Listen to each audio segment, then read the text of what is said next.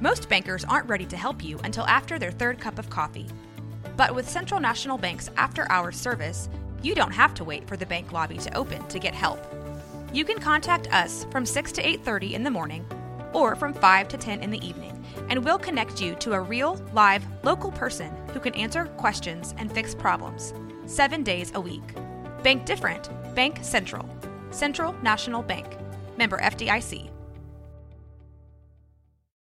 When you need mealtime inspiration, it's worth shopping Kroger, where you'll find over 30,000 mouthwatering choices that excite your inner foodie. And no matter what tasty choice you make, you'll enjoy our everyday low prices, plus extra ways to save, like digital coupons worth over $600 each week. You can also save up to $1 off per gallon at the pump with fuel points. More savings and more inspiring flavors make shopping Kroger worth it every time. Kroger, fresh for everyone. Fuel restrictions apply.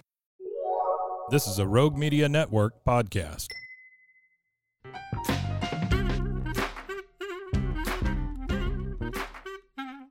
I'm Austin Meek with Waco Business News, and you're listening to Downtown Depot, where we track the ins and outs of Waco business. My guest today is District 4 City Councilman Darius Ewing. Darius recounts his recent trip to D.C. to petition Texas legislators, his pet projects like affordable housing that are particularly important to him, and his vision for building what Waco could be. But first, it's the Business Review with CJ Jackson. Unique perspective. I'm CJ Jackson, and this is the Business Review. After the U.S. government announced that women would be permitted to work as infantry front linemen, questions were raised about women's capabilities in battle. Stephanie Kunst, assistant professor of management, conducted a study at Quantico to answer what difference having a token female on a male team made on the team performance. So we had a number of teams. Some of them were all men, and some of them had a token female. And they went through a series of different exercises that demanded a certain level of physical ability as well as cognitive ability. So, some tasks, the answer to this problem was not obvious. And other activities or other obstacles, the answer was very obvious. And so, we looked at how teams performed. First, did they succeed in the task that was presented? And how quickly did they complete the task? Kunst found that when a token female spoke up during highly complex tasks, the team performed better and were able to execute faster versus an all male team. However, that was not true when the task solution was obvious. The findings of our study suggested that if what you're tackling is complex and difficult and the solution is not obvious, there's a benefit to listening to what she has to say. But if the task is really straightforward, encouragement of, oh, let's go around and listen to everyone's ideas actually hurts the team's performance. And so, as a member of a team where you have a token female, it's to recognize the value that they bring from a different perspective and figuring out when is it appropriate to listen. Business Review is a production of Livingston and McKay and the Hankamer School of Business at Baylor University. The Business Review can be heard Thursdays on Morning Edition and All Things Considered on KWBU Waco Public Radio. I'm now joined in studio by Darius Ewing. Darius is the newly elected city council person for District 4 in Waco. Welcome to Downtown Depot. Thank you, Austin. I'm super happy to be here. I'm glad to have you. I'd love to know a little bit about your history in the area and what brought you here. Yeah, so I um, graduated high school from a, a, town south of here called Belton, Texas. Um, and then, so my junior and senior of high school, I started coming to Baylor football games. And that was also right around the time that RG3 won the Heisman. Uh, so chose to attend Baylor University. Uh, and then, obviously, throughout that time in college, you're kind of like looking at, oh, the big city. And so you're looking at jobs in New York or Chicago or Austin. And uh, I was really fortunate to have roommates that were really plugged in throughout town, and, and one of them, uh, a guy named Evan Aber, he, he ran an initiative called Campus Town Waco that connected people from our colleges and universities and towns with jobs in Waco to stay here. And uh, current mayor Dillon Meek was on his steering committee at that time and needed a job filled at his day job at a real estate firm called Rydell. And uh, so that was the connection there, and I wound up applying for it and, and getting that position there. So that was what prompted me to stay here after Baylor and, and being plugged in with then City Councilman uh, Dillon Meek and also uh, doing real estate investment in Waco really helped me to have a fuller perspective of, of what it looked like to, to build here, uh, literally and figuratively. And that uh, led up to 2020 when I applied for the appointment for the District 4 seat, was appointed and served from June through November of that year. So, in case listeners don't remember, there was essentially a clerical issue where Dillon Meek, who had been city council person, was elected mayor, but he still lived in District 4. And so they needed to find a new city council person for District 4 temporarily while he was serving as mayor. A little bit different. It, it came down to uh, the election, the, the mayoral election being pushed from May to November. It was all COVID stuff. Yes, yeah, yeah. So it, it pushed the election after he had moved, you know, may, call it a you know a thousand yards outside of the District Four boundary, uh, and so they had to find someone to serve in the interim uh, as the District Four rep uh, until the November election.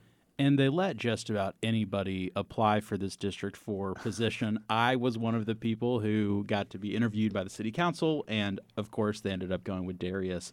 But that was a little bit of a harrowing experience getting on there. And I believe Kyle Deaver was still the mayor at the time. They're firing questions at you. How are you going to solve the affordable housing crisis? Yeah. so I was like, I don't know. Yeah, yeah. That that process, uh, and and they just they just did it again uh, for District Four in uh, January when Councilwoman Palmer uh, resigned uh, after serving for a couple of years, and I did not apply for that one, but in talking with people that did and sort of reminiscing on uh, the the craziness of uh, applying for a vacancy at the city level, it is just like that. You're sort of sitting there and having to hold court with five council members that are throwing questions at you, and and you get, you know, sort of the the predetermined questions uh, maybe a day or so in advance, but um, as they are thinking of new questions on the spot and they're asking you and you're just hoping you don't sound dumb the meeting's being broadcast to anyone that wants to watch it and uh, so yeah it, it is it, you're right to describe it as a harrowing experience so you have been a quote unquote new city councilman for District 4 twice now.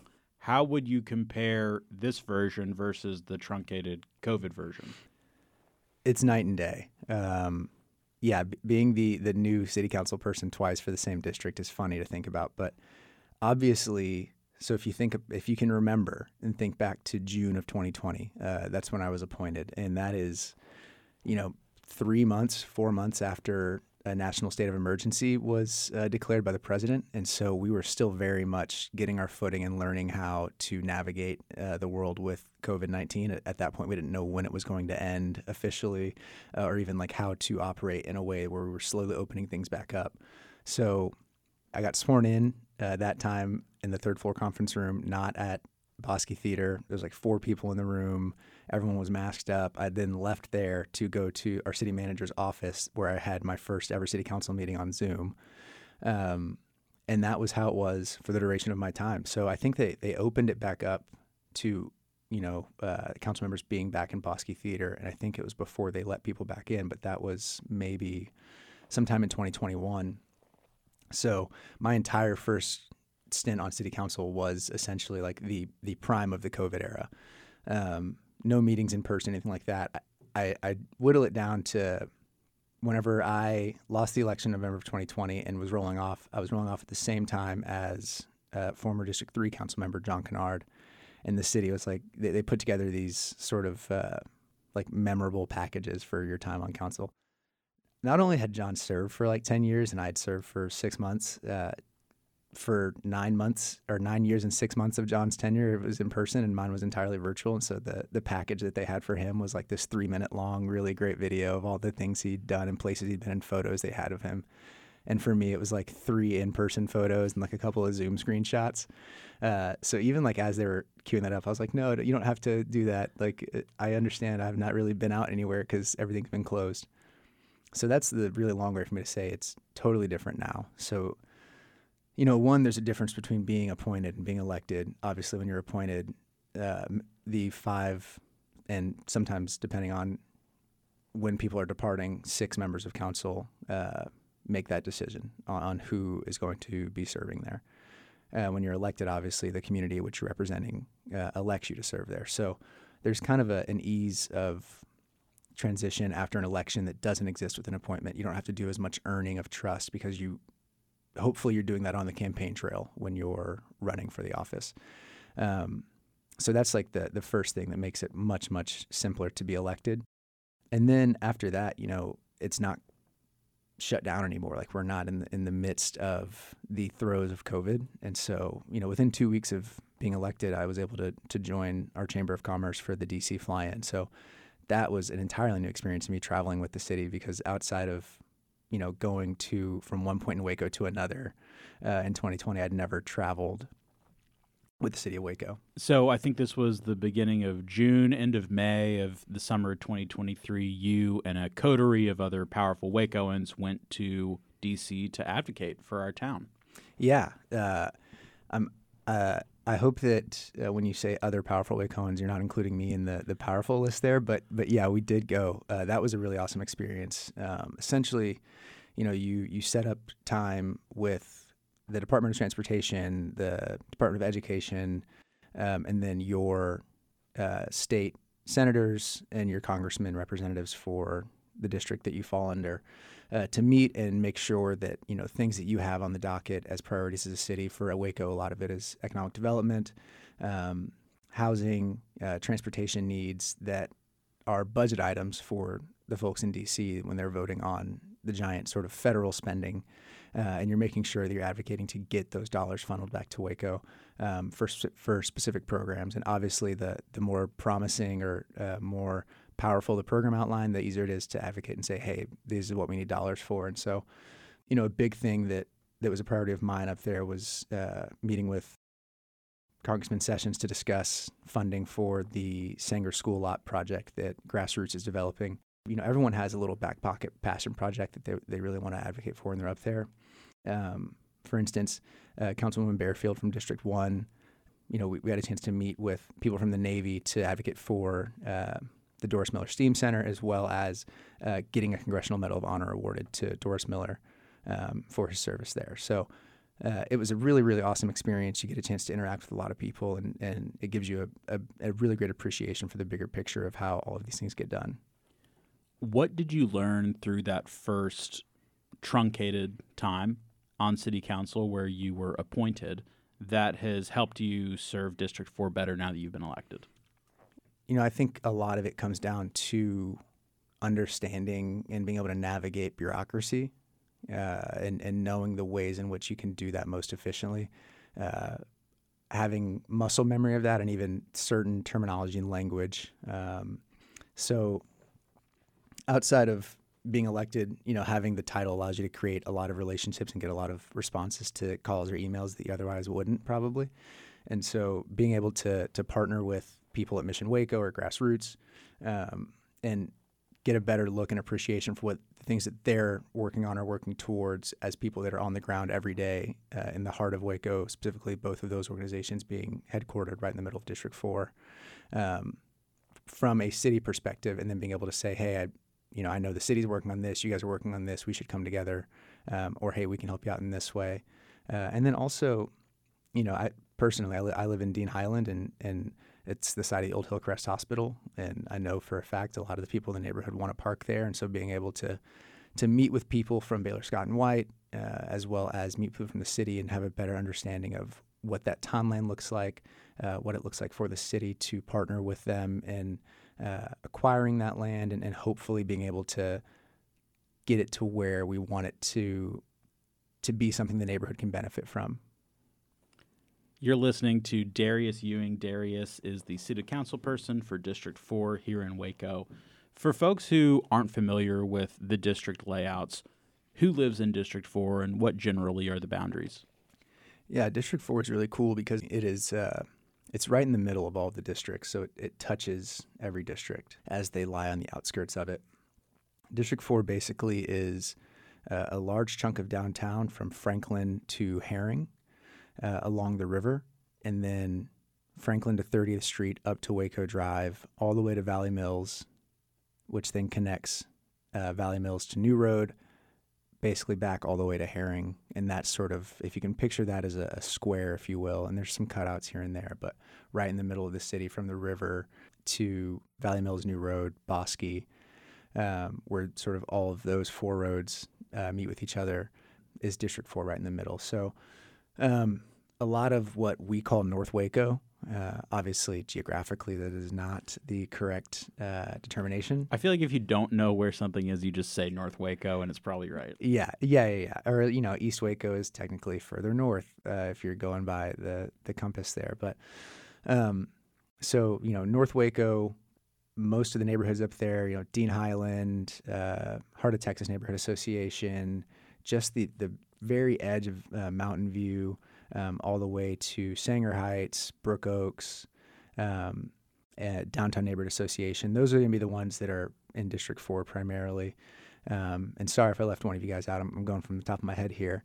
Whereas, you know, it, to, to think about generally where things are in town, uh, District 1 is going to be primarily East Waco down towards uh, McLane Stadium and parts of uh, Baylor adjacent land there. District 2 is going to be the remainder of downtown from Franklin towards I 35 all the way back to you know Robinson, where we have uh, what's called ETJ or extraterritorial jurisdiction as a city, and then District Three, if you think you know uh, Hewitt Woodway out towards our industrial park, uh, starting kind of at that Valley Mills Waco Drive intersection, and then District Five in your brain, if you can just think uh, towards China Spring. Um, and then out towards Woodway as well. So, uh, in District Four, right in the middle of that. So, if you live in those areas, I hope I can hope I did a decent job of explaining what district you're in. If you can picture and prioritize that. What are some things that are on the docket for Waco that you're particularly excited about? Maybe it's a economic development agreement. Maybe it's a park that we're talking about to go where the old Hillcrest Hospital is. I know we're not there yet, uh, but of course, you get a vantage point to this stuff before we do. Give us a little bit inside baseball. Yeah, I, you know, to start from like the most obvious thing um, is the development of the new Foster Pavilion on the riverfront, um, and that is something that's really great because you can see the advancements made there day over day. Um, there's going to be a really, really awesome, uh, and this sounds not, you know, uh, exciting, but a really great parking garage there. Uh, and that weirdly enough excites me because you know people in Waco, as much as we have plenty of parking, still find a way to say that you know, hey, we need more parking.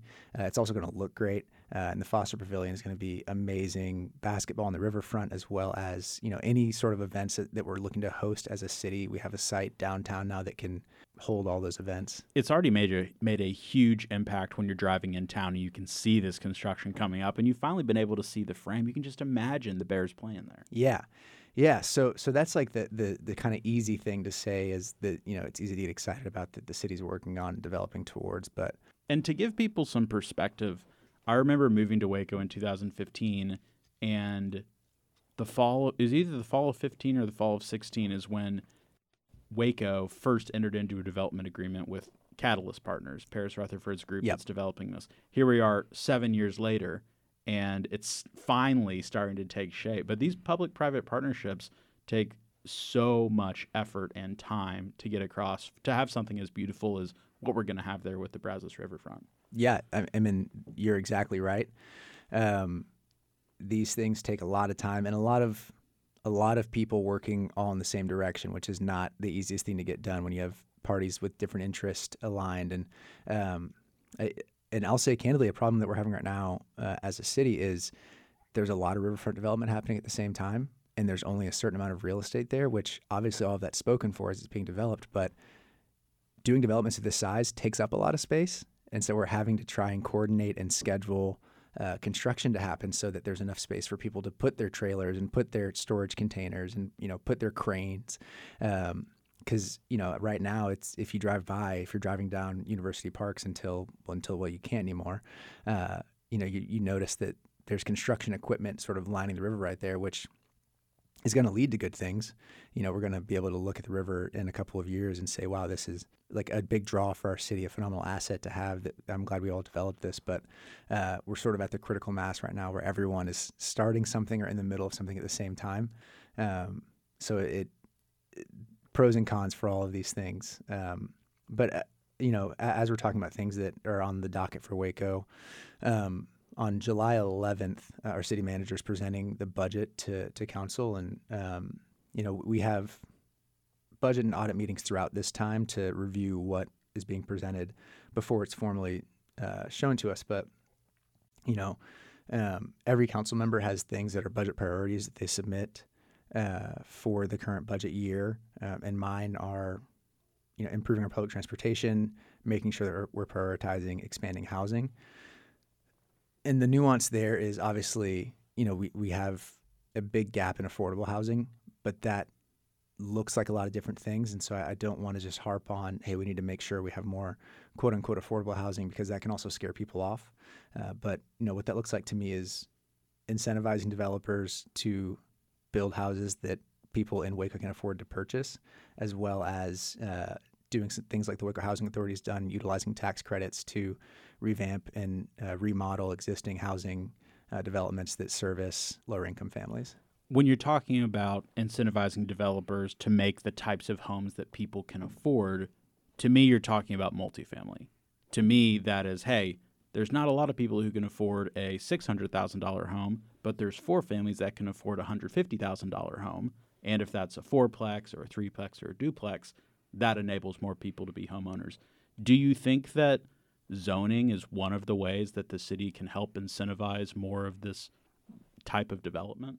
Yeah, you know, I think in addition to that, when you when you talk to some folks that are, are working on developing neighborhoods right now, uh, for example, um, I think there is a way to prioritize single family in that, but we, the city through funding, whether it's from federal or state or city dollars specifically, it has to be really intentional about how we incentivize and provide funding to that. And honestly put our money where our mouth is. And if, if we want more Wacoans to be homeowners, we have to do what we can to make that possible for them, which is sometimes working with developers to offset some costs so that they can price the home lower. Because you're right, you know, when you think about affordable housing, it is a lot easier to say like, hey, we've got duplexes, fourplexes, like the just the numbers you laid out of X amount for the house, but if we divvy that up, it's a lot easier to get it in. And so for the city if we're going to prioritize homeownership and single family homeownership, there just needs to be a more intentional approach to that. To your question specifically about zoning, yes, I think it plays a huge role.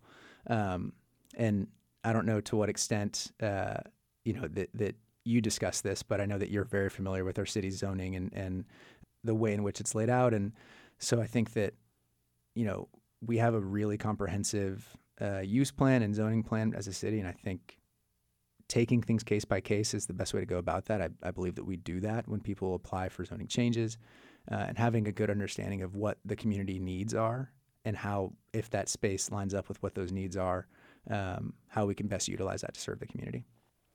I spend a lot of time in downtown and that corridor between four, on Fourth and Fifth Street and between Waco Drive and Herring, so sort of as you're headed toward the zoo. Yeah, that I feel like every time I drive down that street, I see another new construction project or an adaptive reuse. And I was thinking, gosh, this would be a really nice place to live. It's convenient to the river and to Cameron Park and to downtown. But if I wanted to spend money somewhere, I literally have to get in a car and drive there.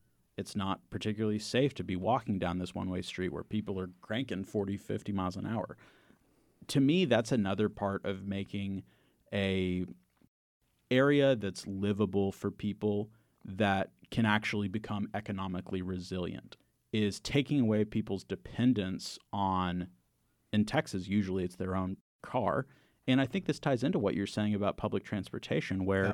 if we have a transportation system that allows people to choose to use the transportation system rather than I'm forced to use the transportation system or if there's a transit system that allows people to walk safely to shops that are in their area rather than all the shops being relegated to Valley Mills or downtown, to me, that is what helps create the type of community you're talking about where people really want to be invested and involved. And that's what lures more developers to come in. I agree. Um, you know, I think this goes back to the zoning point because you want to make sure that you are allowing for these things to exist near enough to one another that you can utilize them by walking and and and not necessarily having to get in your car and drive a mile or two miles. Um, but also, you want to when I talk about public transportation and revitalizing that, walking on foot is a form of transportation, and the public use of that is primarily going to be sidewalks and walkable cities and streets. So, uh, you know, walking a mile or two sounds horrible in Waco, but if you go to a, a, giant city like Austin or New York or Chicago, you can walk a mile or two and not even realize it because there is commerce happening around you. There's development around you. You're walking by apartments, stores, um, and the infrastructure is laid out to make that walk seem doable. Yeah, the mile doesn't feel that long if there's a Slurpee store in the midway point. right? Basically, yeah. If you're just having to walk through single family over and over again, yes, I can see why that would not incentivize anybody to want to get out. But yeah, if you can piece in cool multimodal development, yeah, um, I think that that's the that's the key there. Yeah, and I, I want to make it clear I'm not saying that Waco is these larger cities that I'm talking about or that we're shooting to be that, but I think that we can take models from these cities that have them in place already from an infrastructure standpoint and take those and make that fit to what we are as a city. Um, and so, yeah, I think, you know, we've done a good job of increasing the amount of bike lanes that we have uh, to incentivize people to, tra- to travel that way. But I think working really hard to better improve our, our walking infrastructure. So, sidewalks, uh, designated walking lanes to and from these areas of town, like you're talking about, and specifically 4th and 5th Street. Um, I've got plenty of friends that live over there, and, and yeah, they talk all the time about how I'd love to walk my dogs up and down here, not have to go to Cameron Park to do that, but don't have consistent sidewalks, one way street, tra- traffic's traveling a lot faster over here. And I think you're seeing some of that infrastructure come in as these new developments are popping up over there. You're seeing new sidewalks being built, better protection, curb protection from the street. But yeah, so to get from there to downtown, what does that look like if you're going to walk, ride a bike, take public transit? Um, and so I think doing things to to look at what we have to offer currently and optimize that. For instance, to get on a bus right now, it's going to be you have to pay cash uh, every time you get on the bus. No one carries cash. And so, to increase our choice riders, people that are riding the bus by choice, um, that are doing it on a whim out of convenience, you know, hey, I got to run down here, but I don't feel like getting in my car. To me, that's like the easiest barrier to eliminate is let's get contactless pay on all of our public transportation. Uh, we saw this a couple years ago when we added Wi-Fi to our buses. Um, so it's things that we can do to increase it incrementally along the way as we're looking for what that end goal is to to have a city that works together and is optimal we often hear Texans say, Don't California my Texas. I often hear Waco and say, Don't Austin my Waco. I think that might be some people's fear as they hear us talking about bike lanes. Guys, it's these are different things, right? And we have a great cautionary tale in looking at Austin. And we know, hey, what did they get right? What have they gotten wrong? And how can we avoid that in Waco? Wrapping up here, Darius, is there a community, either in Texas or across the states, that you can see Waco modeling and you think that with the right type of planning and support, Waco could become? Yeah, you know, I I'm always hesitant to say, you know, Waco should do this or that or, or, or be modeled after this because I think we offer a lot of really unique and specific things. But, you know, th- there's cities like Chattanooga, Tennessee that are around our size that do a lot of these things from an infrastructure standpoint that do have more walkability, really great public transportation. Um, so I think looking at cities like that, uh, as well as um, uh, say I grew up in the city of St. Louis is a little bit bigger than Waco population wise. They're just under 300,000, so a little bit over double what we have. Um, but from an infrastructure standpoint, they have the infrastructure of a much larger city. So we can't look at that as a one to one, but seeing some of the things that they've done uh, to revitalize their downtown that did become a ghost town for a while, so looking at things that cities are doing, I think we can piece together uh, enough inspiration from from different cities around the country uh, and around the state of Texas to say, I think we like this from here, we like this from here, we can implement that here and make our city a better place. Darius Ewing is the city council person for District 4 in Waco. Thank you so much for coming on Downtown Depot. Thank you so much for having me. This was a blast, man.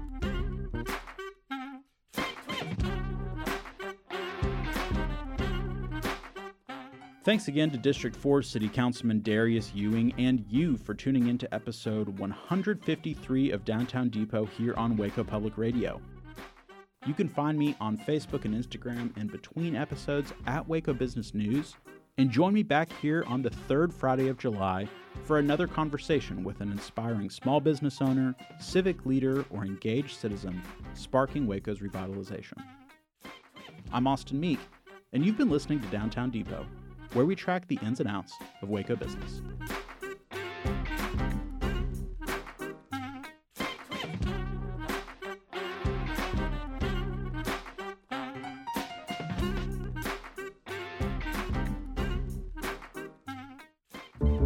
This has been a Rogue Media Network production.